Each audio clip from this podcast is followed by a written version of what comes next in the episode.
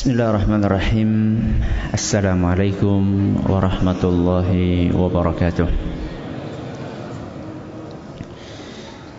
الحمد لله وكفى والصلاة والسلام على رسوله المصطفى وعلى آله وصحبه ومن اقتفى أما بعد Kita panjatkan puja dan puji syukur kehadirat Allah Tabaraka wa Ta'ala. Pada kesempatan malam yang berbahagia kali ini Kita masih kembali diberi kekuatan, kesehatan, hidayah serta taufik dari Allah Jalla wa'ala Sehingga kita bisa kembali menghadiri pengajian rutin Malam Sabtu di Masjid Jenderal Sudirman Purwokerto ini.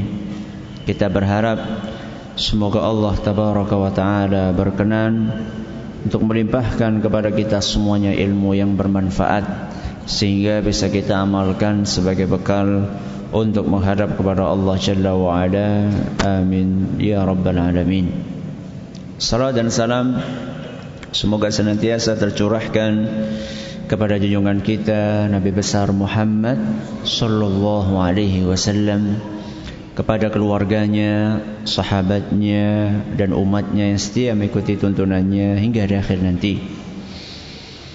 Para hadirin dan hadirat sekalian yang kami hormati, malam yang berbahagia kali ini kita akan melanjutkan pembahasan tentang adab yang berkenaan dengan undangan.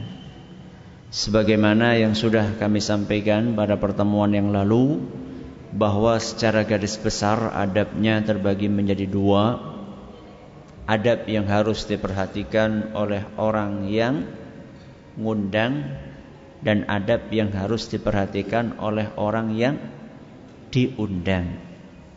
Secara garis besar mengenai adab ini satu tentang adab orang yang ngundang dan yang kedua adab orang yang diundang Kemarin mana yang sudah kita bahas? Adab yang diundang apa yang ngundang? Kemarin kita sudah bahas adab yang ngundang. Sudah berapa adab? Empat. Sudah praktek belum? Belum ngundang? Ya tidak apa-apa, belum ngundang kok. Ya. Usah saya, anak saya masih SD, ngundangnya masih 17 tahun lagi yang gak harus diterapkan dalam undangan pernikahan. Makanya kan kita katakan adab orang yang ngundang, bukan adab orang yang ngundang pernikahan.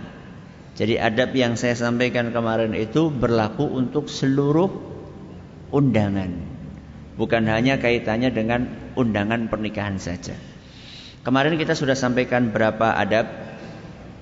Empat adab. Ya. Hari ini sebenarnya kita akan pindah ke adab orang yang diundang Tapi ternyata ada satu poin yang ketinggalan Mengenai adab orang yang undang Berarti ini yang nomor berapa? Nomor lima. Karena kemarin kita sudah membahas empat adab. Adab yang kelima Di antara adab orang-orang yang akan ngundang adalah hendaknya tidak mengundang orang yang punya kendala. Hendaklah tidak mengundang orang yang punya kendala untuk memenuhi undangan. Tidak apa? Mengundang orang yang punya kendala, punya kesulitan untuk memenuhi undangan. Kira-kira ada nggak orang yang kesulitan kalau diundang? Ada. Karena apa biasanya? Stroke. Masa dikatakan ini stroke? Ada ya salah satunya betul itu stroke. Yang lain apa kira-kira? Jarak terlalu jauh. Terus? Itu dok orang yang kita tahu terlalu sibuk. Terlalu sibuk. Dan kita tahu persis bahwa orang ini kesibukannya luar biasa. Dan kesibukan dia itu bukan hanya untuk kepentingan pribadi.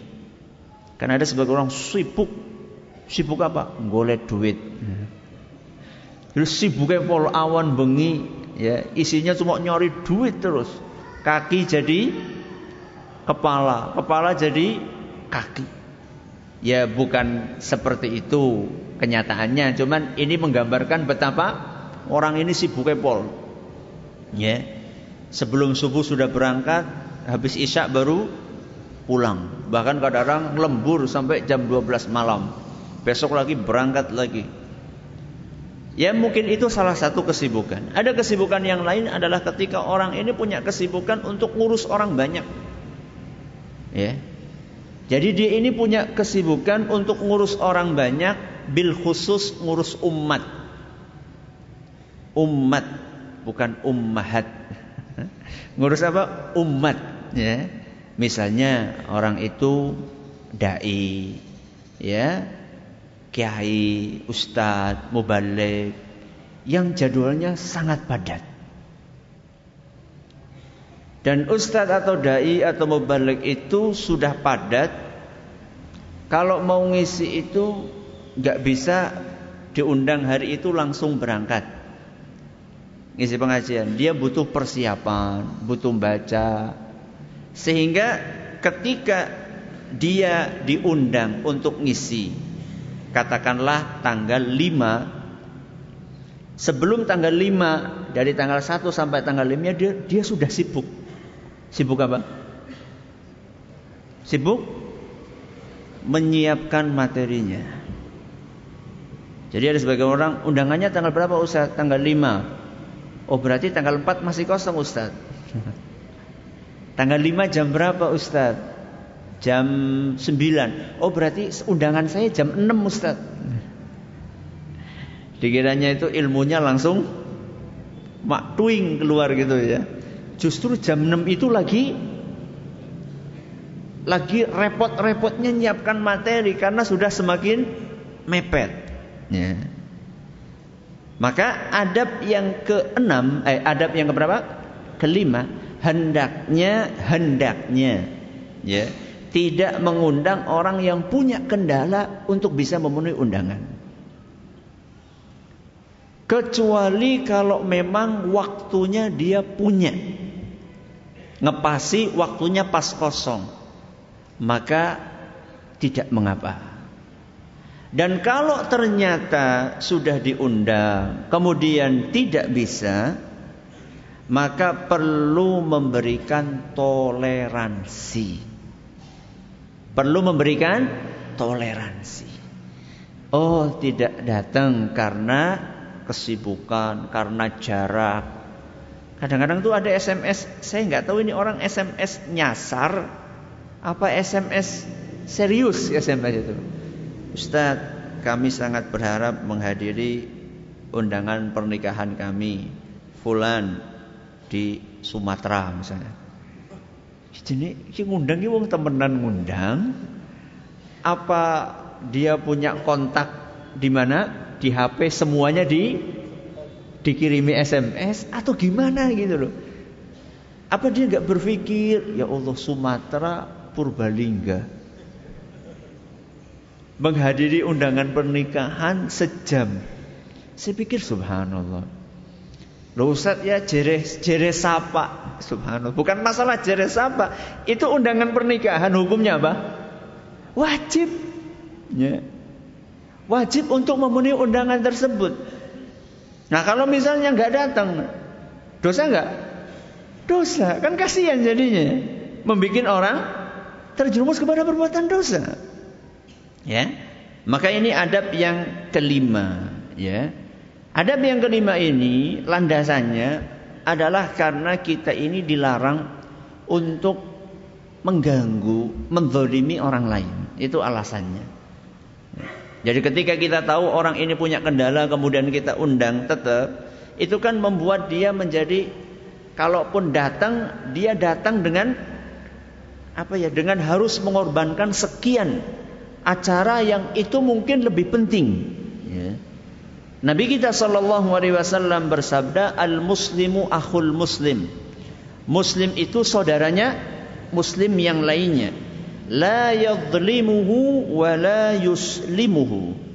Tidak boleh Muslim itu menzolimi Muslim yang lainnya, menyakiti Muslim yang lainnya, mengganggu Muslim yang lainnya, ya, membuat beban untuk muslim yang lainnya terlalu berat, wala yuslimuhu dan tidak membiarkan dia disakiti. Hadis riwayat Bukhari dan Muslim.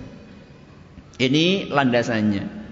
Kemudian ketika kita ngundang orang lalu dia tidak datang, kita berusaha memberikan toleransi, mentolerir ketidakdatangannya itu landasannya adalah kita dilarang untuk suudzon.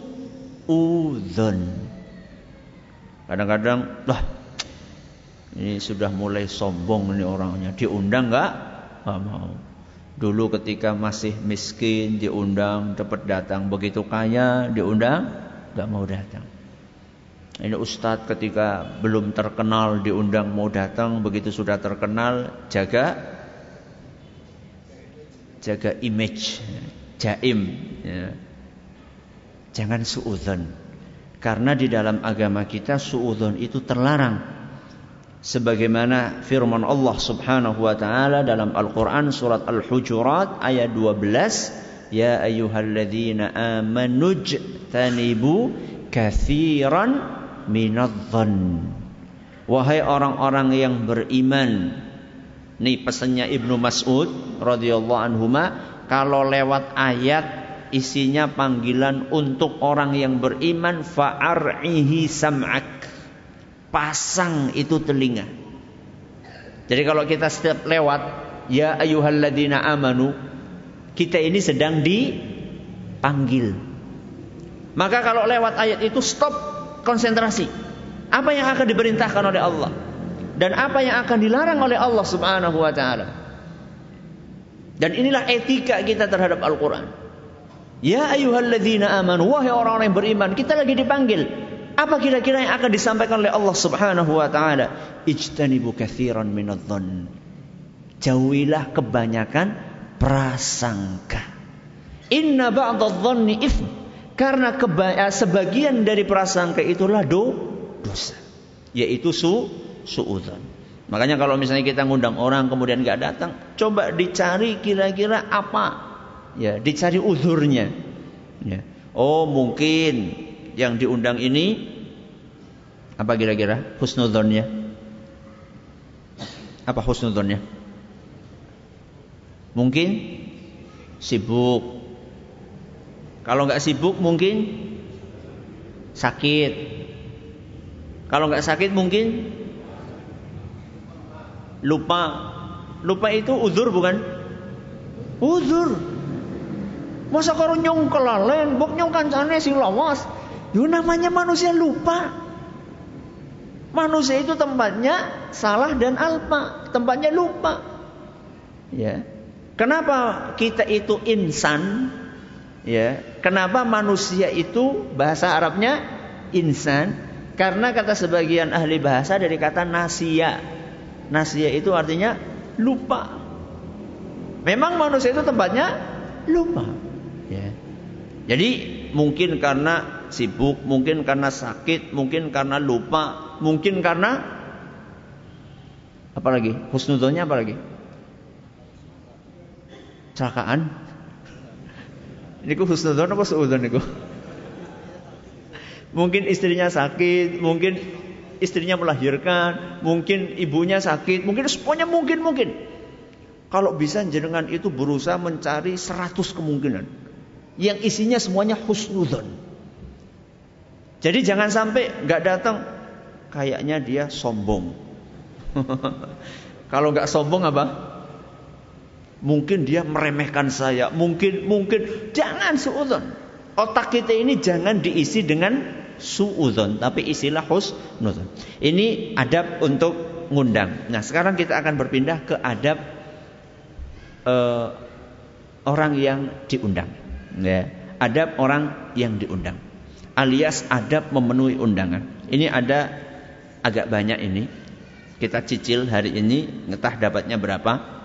Yang pertama, ada orang yang diundang. Pertama, hendaklah bersegera memenuhi undangan. Hendaklah bersegera memenuhi undangan dan tidak menunda-nunda. Biasanya kan kalau kita undangan, biasanya kita dikasih alternatif tanggal anu sampai tanggal anu. Misalnya tanggal 11 sampai tanggal 12, tanggal 11 sampai tanggal 13 misalnya ya. Maka kalau bisa di hari yang pertama kita datang. Karena apa? Karena mungkin besok-besok kita punya kesibukan. Makanya Nabi kita Shallallahu Alaihi Wasallam bersabda, "Mandu'ya fal yujib." Barang siapa yang diundang hendaklah dia memenuhi undangan tersebut. Hadis riwayat Abu Dawud nyatakan sahih oleh Syekh Al-Albani. Jadi jangan terbiasa untuk mengundur-undur undangan. Memenuhi undangan kecuali kecuali kalau memang ada halangan.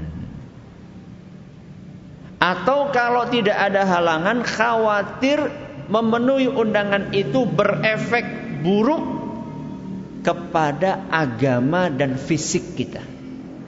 Jadi kalau kita datang buruan, khawatirnya akan ngefek buruk, ada dampak negatifnya kepada agama kita.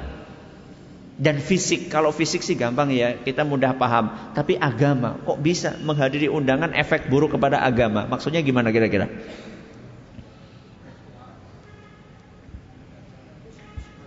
Ah, mungkin di situ ada kemungkarannya. Kita tahu kalau undangan hari pertama nanggap lengger. Undangan yang kedua nanggap, hari kedua nanggap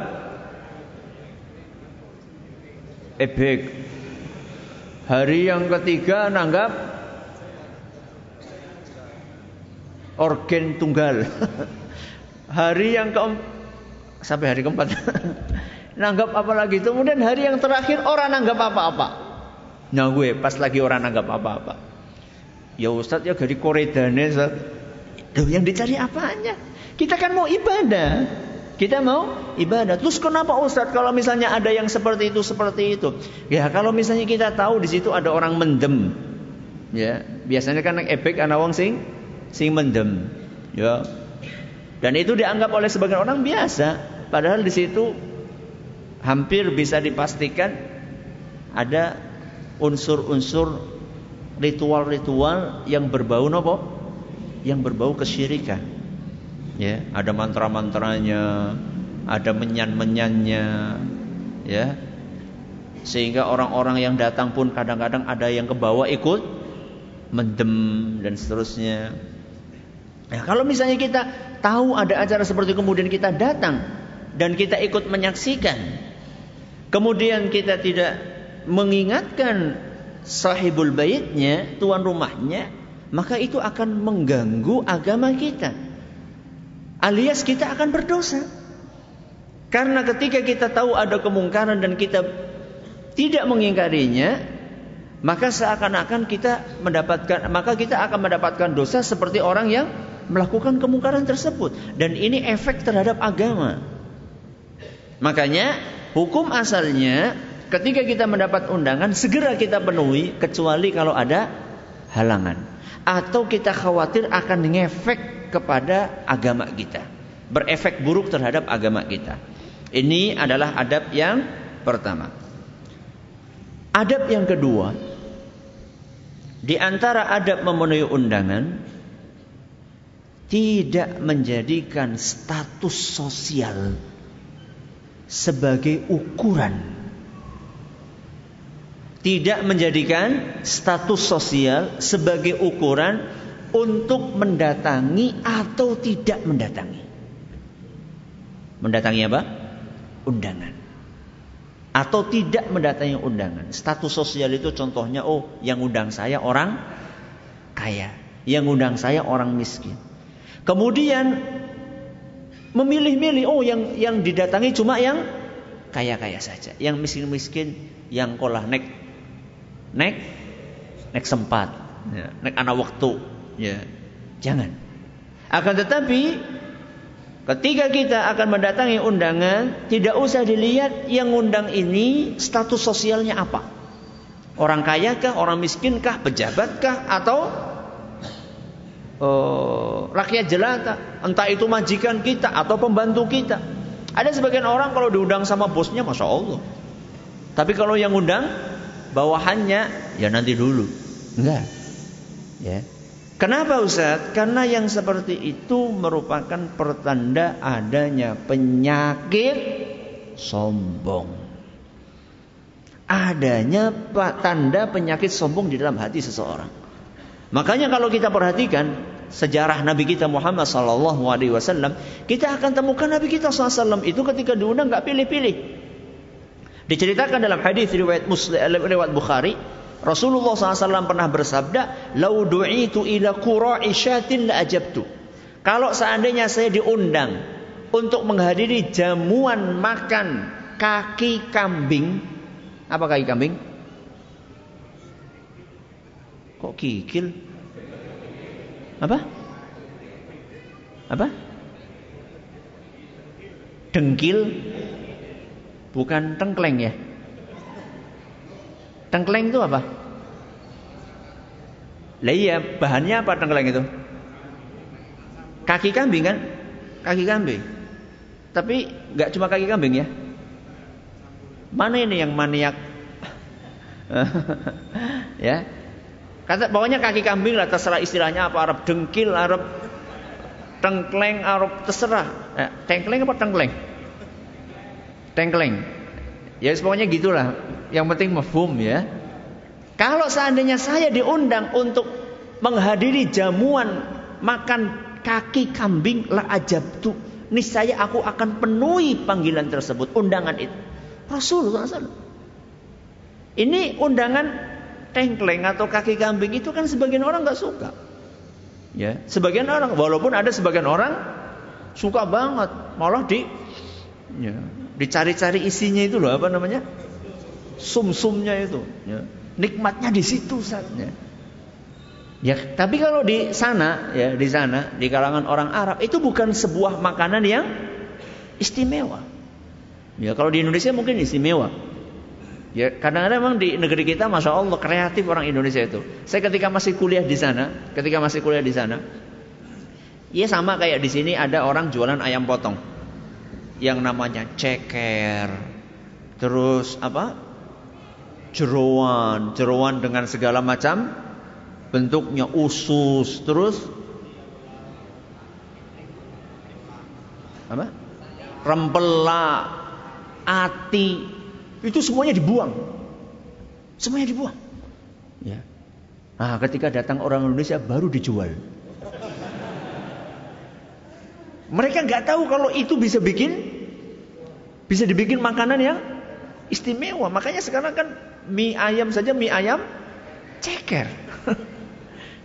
Mereka baru ngelihat cekernya sudah. Ya. Tapi kita emang Indonesia emang luar biasa kreatifnya. Justru Ustaz gurihnya itu di situ katanya. Subhanallah. Jadi kalau boleh dikatakan, kalau boleh dikatakan di kalangan sana itu adalah makanan kelas kelas bawah. Jadi Nabi SAW diundang untuk menghadiri makanan kelas bawah saja, beliau mau datang. Dia kalau makanannya kelas bawah, berarti yang undang orang-orang kelas bawah, orang-orang kecil, ya orang miskin. Itulah Nabi kita Muhammad SAW. Dan itu dicontoh oleh para sahabatnya, termasuk oleh cucu beliau, yaitu Al Hasan ibnu Ali radhiyallahu anhuma. Suatu ketika Al Hasan pernah naik kendaraannya naik bigal bagal bagal itu adalah peranakan antara kuda dengan keledai. Jadi kuda sama keledai dikawinkan. Anaknya namanya bagal atau bigal ya nggak tahu nama Indonesianya apa ya pokoknya uh, blasteran blasteran kuda sama keledai nah ketika beliau Al Hasan ibnu Ali ini lagi naik bigalnya Kemudian lewat ada orang-orang miskin lagi makan, makannya itu adalah anu remukan roti. Jadi kalau panjenengan lihat kadang-kadang kan ada roti ya. Kalau sekarang misalnya kayak contoh Astor. Astor itu ketika sudah habis kan di bawahnya ada apanya? Ada remuk runtuk. Nah, runtuk. Ya kira-kira seperti itu. Kalau sekarang kita runtuk ya. Lagi makan kayak gitu. Kemudian lewat Al Hasan ibnu Ali, maka orang-orang miskin itu mengatakan, wahai cucu Rasul SAW, silahkan makan bersama kami. Silahkan makan bersama kami. Ini subhanallah, ini cucunya Nabi SAW. Ini ningrat ini kalau menurut ukuran kita. Ningrat. Seorang yang berdarah biru. Ya, bangsawan. Ahlul bait. Ya, keturunan Nabi SAW. Bukan keturunan jauh. Keturunan apa? Cucunya Nabi SAW. Ya, kalau sekarang kan masih ada keluarga Nabi SAW ahlul bait sekarang, tapi kan sudah jauh banget. Ini enggak, ini cuma anak, cucu. Diundang, ayo silahkan makan bersama kami. Maka beliau langsung mengatakan, baiklah. Sesungguhnya Allah subhanahu wa ta'ala melarang kita untuk bersifat sombong. Maka beliau pun turun dari bigalnya kemudian makan bareng. Makan apa tadi? Runtuk. Subhanallah. Ya. Maka mari kita berusaha menerapkan yang seperti itu. Ya. Kalau misalnya ngundang, jangan ngelihat kalau diundang usahakan tidak terlalu melihat status sosial. Siapa pun yang ngundang, kalau memang kita punya kesempatan dan kita bisa makan, kecuali kalau kita nggak bisa makan, ada sebagian orang, ya, ada sebagian orang dia karena punya sakit apa, dia punya pantangan ini, ini, ini, ini, ya, dia ikut duduk di situ, Ya, kemudian sampaikan maaf saya bukannya nggak mau makanan ini tapi saya punya pantangan ini ini ini tidak ada masalah. Yang penting kita menghadiri dan memenuhi undangan tersebut. Ini yang keberapa? Yang kedua. Yang ketiga. Di antara adab memenuhi undangan memprioritaskan undangan yang datang duluan. Apa? memprioritaskan undangan yang datang duluan. Ini biasanya ini kadang-kadang undangan itu banyak banget di bulan apa? Zulhijjah. Soalnya keburu bok serakan teka bulan Surah ya. Sama bulan apa? Syawal. Kadang-kadang itu undangan tuh renteng-renteng gitu. Hmm. Beda dengan bulan surah, makanya kalau jenengan mau bikin acara mendingan bulan surah saja. Kenapa?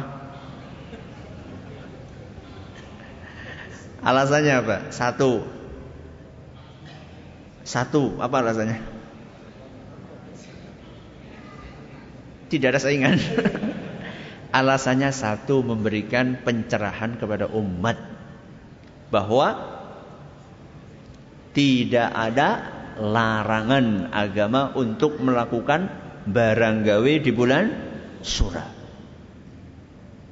Saya sempat menyampaikan kepada jamaah itu dalam beberapa kondisi, beberapa kesempatan kalau seandainya saya akan menikahkan anak saya, wah sesuai gitu. Anak saya paling besar baru kelas 6 SD. Saya akan berusaha kalau bisa ngepasti neng bulan surah. Ya. Karena apa? Karena sebagian masyarakat di Indonesia itu merasa khawatir. Kalau misalnya menikahkan anak di bulan surat, jangan-jangan nanti ya, akan terjadi huru hara di dalam rumah tangganya. Takutnya nanti anaknya cerai. Kalau nggak cerai nanti nggak harmonis. Padahal sebenarnya nggak tahu pernah ada survei atau tidak ya. Orang-orang yang menikah di bulan Surah. Nah, survei orang-orang yang menikah bulan Surah dari sekian yang menikah berapa persen yang cerai? Itu perlu itu. Ya. Siapa ini yang lagi nulis skripsi itu? Itu kesempatan itu nulis skripsi masalah itu. Itu manfaat itu insya Allah. Ya. Survei uh, efek pernikahan di bulan Surah. Nyari judul sulit loh. Ini saya kasih judul ini. Biasanya mahasiswa kan bingung ini sudah semester berapa kalau suruh nulis skripsi itu? Semester 8 ya atau semester 7 atau semester banyak? Ada sebagian orang kalau ditanya semesternya banyak, sudah berapa semester? Semester banyak. Jadi kalau mengadakan acara bulan surah, ya, itu menguntungkan malah, menguntungkan secara ukhrawi, secara duniawi, ukhrawi karena memberikan pencerahan kepada masyarakat, secara duniawi juga untung. Apa untungnya? Ya undangan cuma satu, nggak ada saingannya. Beda kalau misalnya di bulan apa tadi Syawal sama Dzulhijjah itu setiap hari ada yang undang.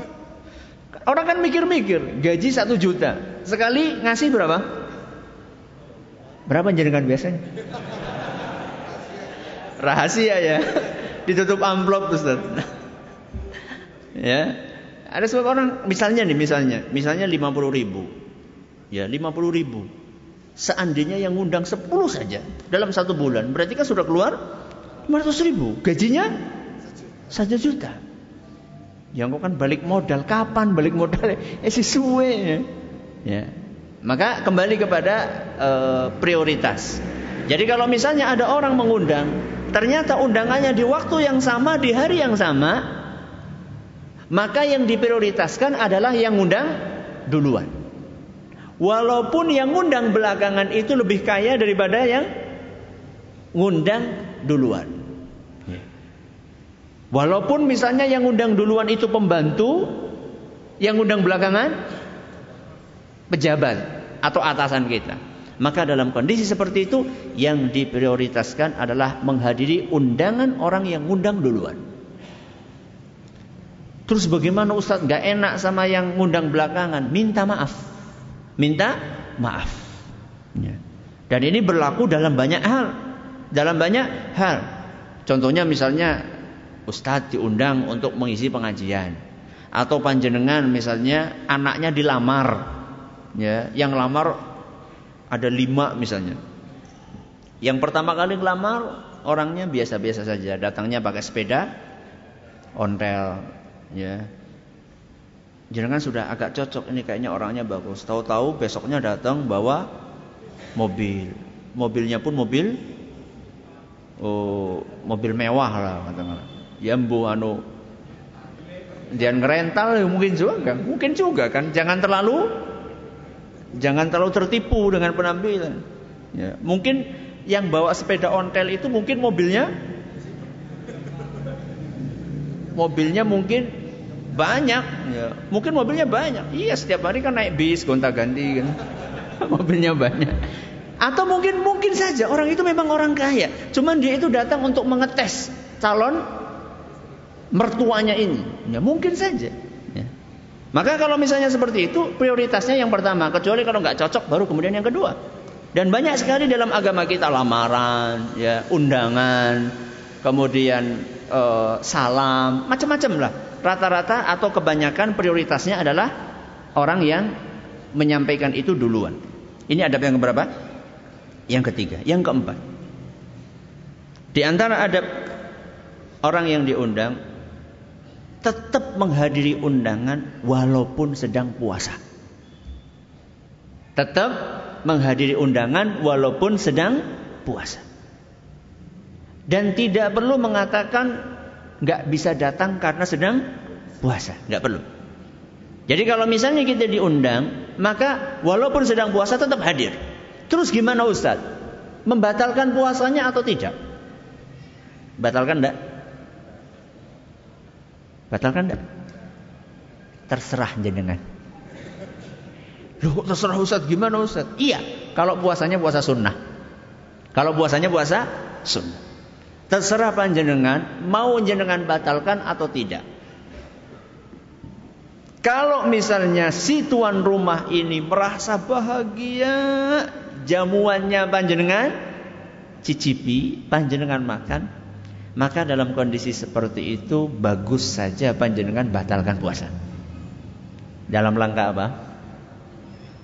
Menyenangkan hati orang yang mengundang.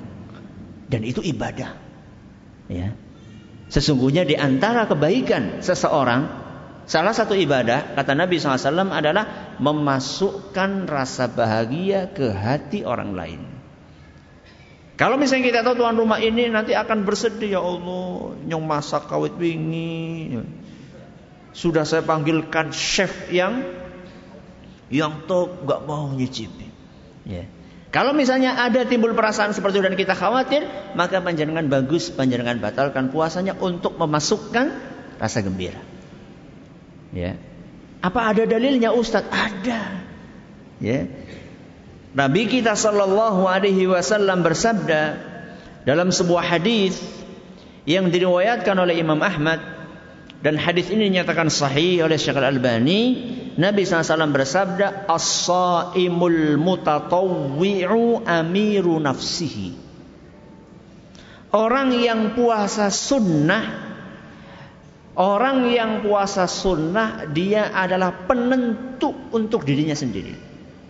Jadi yang menentukan itu dia sendiri. Bebas dia itu, penentu buat diri sendirinya. Insya sama wa insya'a aftar. Dia boleh melanjutkan puasanya, boleh pula membatalkannya. Jadi orang yang berpuasa sunnah fleksibel dia. Dia mau batalkan boleh, mau dia teruskan boleh. Dan Nabi kita Shallallahu Alaihi Wasallam pun pernah seperti itu. Hadis yang sering kita dengarkan atau yang sering kita uh, baca ketika Nabi Shallallahu Alaihi Wasallam bertanya suatu hari kepada Aisyah, wahai Aisyah, apakah ada makanan di rumah? Aisyah mengatakan tidak. Terus apa kata Nabi SAW? Ini soim. Kalau kayak gitu saya puasa. Pernah jenengan seperti itu? Pak, pernah nggak? Pernah. Masya Allah nih kalau pernah ini. Bu, anak pangan ora? Buatan wonten Pak kepriwe jane. Ini nih praktek dari Nabi SAW. Ya, praktek dari Nabi SAW kalau nggak ada apa-apa puasa. Lo mau urung sahur sih kepriwe? Nah, Nabi SAW juga nggak sahur. Ini baru ketika sudah sudah lewat waktu subuh, sudah agak waktu makan pagi lah katakan. Tanya kepada Aisyah, wahai Aisyah ada makanan nggak? Ini soim. Kalau gitu saya puasa. Ternyata agak siangan ada orang datang ke rumahnya Nabi Shallallahu Alaihi Wasallam ngirim makanan, ngirim makanan. Nah, ketika Nabi SAW siang-siang pulang, Aisyah cerita, wahai Rasul, tadi ada yang ngirim makanan. Ngirim apa? Haisah. Apa? Haisah. Apa haisah? Haisah itu kalau bahasa gampangnya saya, geduk kurma. Itu bahasa gampang ya. Jadi haisa itu kurma dicampur tepung, dicampur susu, dicampur mentega. Dia apa? Dicampur jadi satu. Itu haisa. Ya. Makanya kepanjangan saya katakan geduk kurma. Itu kan cepat gitu ya. Gampang pahamnya. Kata Aisyah, Haisah wahai Rasul. Maka kemudian Nabi Shallallahu Alaihi Wasallam memakan itu. Hadis riwayat Muslim. Hadis riwayat Muslim. Berarti orang yang sedang berpuasa dia fleksibel. Sudah masuk? Belum? Sudah. Ya, silakan. Kita lanjutkan sebentar lagi insyaallah. Alhamdulillah rabbil alamin, ala nabiyina Muhammadin wa ala alihi wa sahbihi ba'd.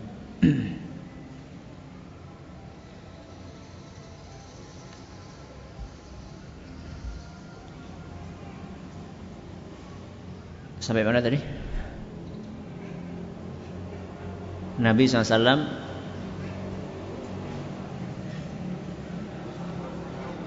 membatalkan puasanya. Makan apa tadi? Kedok kurma. Haisah, ya, namanya apa? Haisah, ya. Nah, jadi ini hadis-hadis ini menunjukkan bahwa orang yang berpuasa sunnah boleh membatalkan, boleh membatalkan puasanya Apalagi kalau misalnya ketika dia membatalkan itu bisa memasukkan rasa bahagia, menyenangkan, ya, bisa menyenangkan orang yang ngundang. Tapi timbul pertanyaan, apa harus Ustaz kita batalkan? Apa harus kita batalkan? Ada sebagian orang mengatakan, "Nah, diundang ya masa puasa orang memper temen." Apakah kita harus batalkan? Jawabannya tidak harus.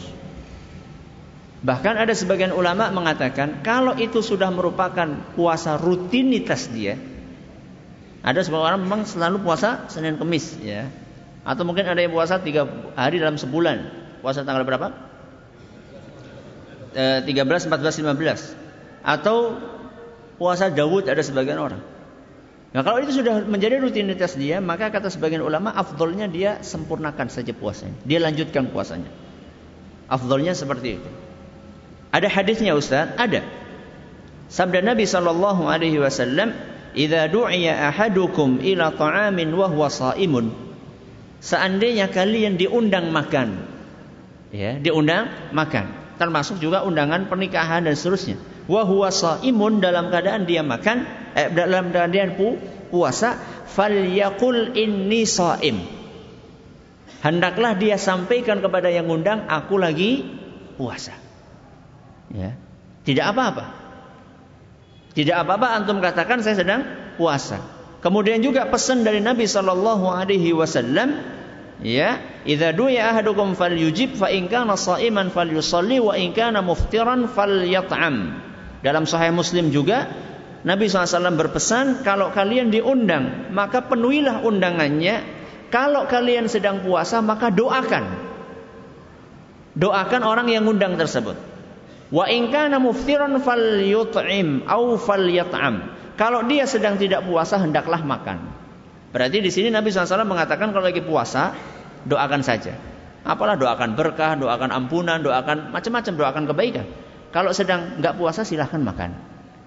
Ini adalah dalil yang menunjukkan bahwasanya orang yang diundang itu boleh untuk tidak membatalkan puasanya walaupun dia sedang diundang dia undang makanan. Termasuk juga tamu. Termasuk juga tamu. Kalau misalnya kita bertamu ke tempat orang, kemudian kita sedang puasa, boleh kita tidak makan dan kita katakan kita sedang puasa. Ya, dalam hadis riwayat Bukhari diceritakan bahwa Rasulullah Shallallahu Alaihi Wasallam pernah bertamu ke rumah ibunya Anas bin Malik. Ibunya siapa? Anas bin Malik. Nama ibunya adalah Ummu Sulaim. Nama ibunya Ummu Sulaim. Maka ketika Nabi SAW datang, Ummu Sulaim langsung menyuguhi Nabi SAW dengan kurma dan mentega. Kurma dan mentega. Maka beliau SAW bersabda, A'idu samnakum fi siqaihi, wa tamrakum fi wi'aihi. Maaf, kembalikan silakan dibungkus lagi. Maksudnya kurmanya kembalikan ke tempatnya, kemudian menteganya masukkan ke wadah lagi. Fa ini saim. Karena aku sedang puasa. Jadi intinya dari apa yang kita sampaikan tadi bahwa adab yang keempat hendaklah kita tetap menghadiri undangan sekalipun sedang puasa. Kalau puasa sunnah yang kita lakukan maka fleksibel, bisa jenengan batalkan, bisa tidak. Kalau itu akan membahagiakan orang yang ngundang, bagus panjenengan batalkan. Kalau ternyata sama saja orang yang mengundang itu biasa aja, nggak makan kita nggak ada masalah, maka lebih baik di dilanjutkan puasanya. Lebih baik dilanjutkan. Ini yang dapat kami sampaikan pada pertemuan kali ini. Sekedar mengingatkan hari Ahad besok tanggal 8 November ya 2015 pengajian rutin saya di Masjid Agung Baitus Salam tentang sejarah Nabi kita Muhammad sallallahu alaihi wasallam, fikih sirah Nabi sallallahu alaihi wasallam jam 9 pagi sampai selesai pengajian rutin setiap ahad kedua setiap ahad kedua jam 9 pagi sampai selesai ini yang dapat kami sampaikan. Terima kasih atas perhatiannya. Mohon atas segala kurangannya. Kita tutup dengan membaca Subhanakallahumma wa bihamdika asyhadu an la ilaha illa anta astaghfiruka wa atubu ilaik. Assalamualaikum warahmatullahi wabarakatuh.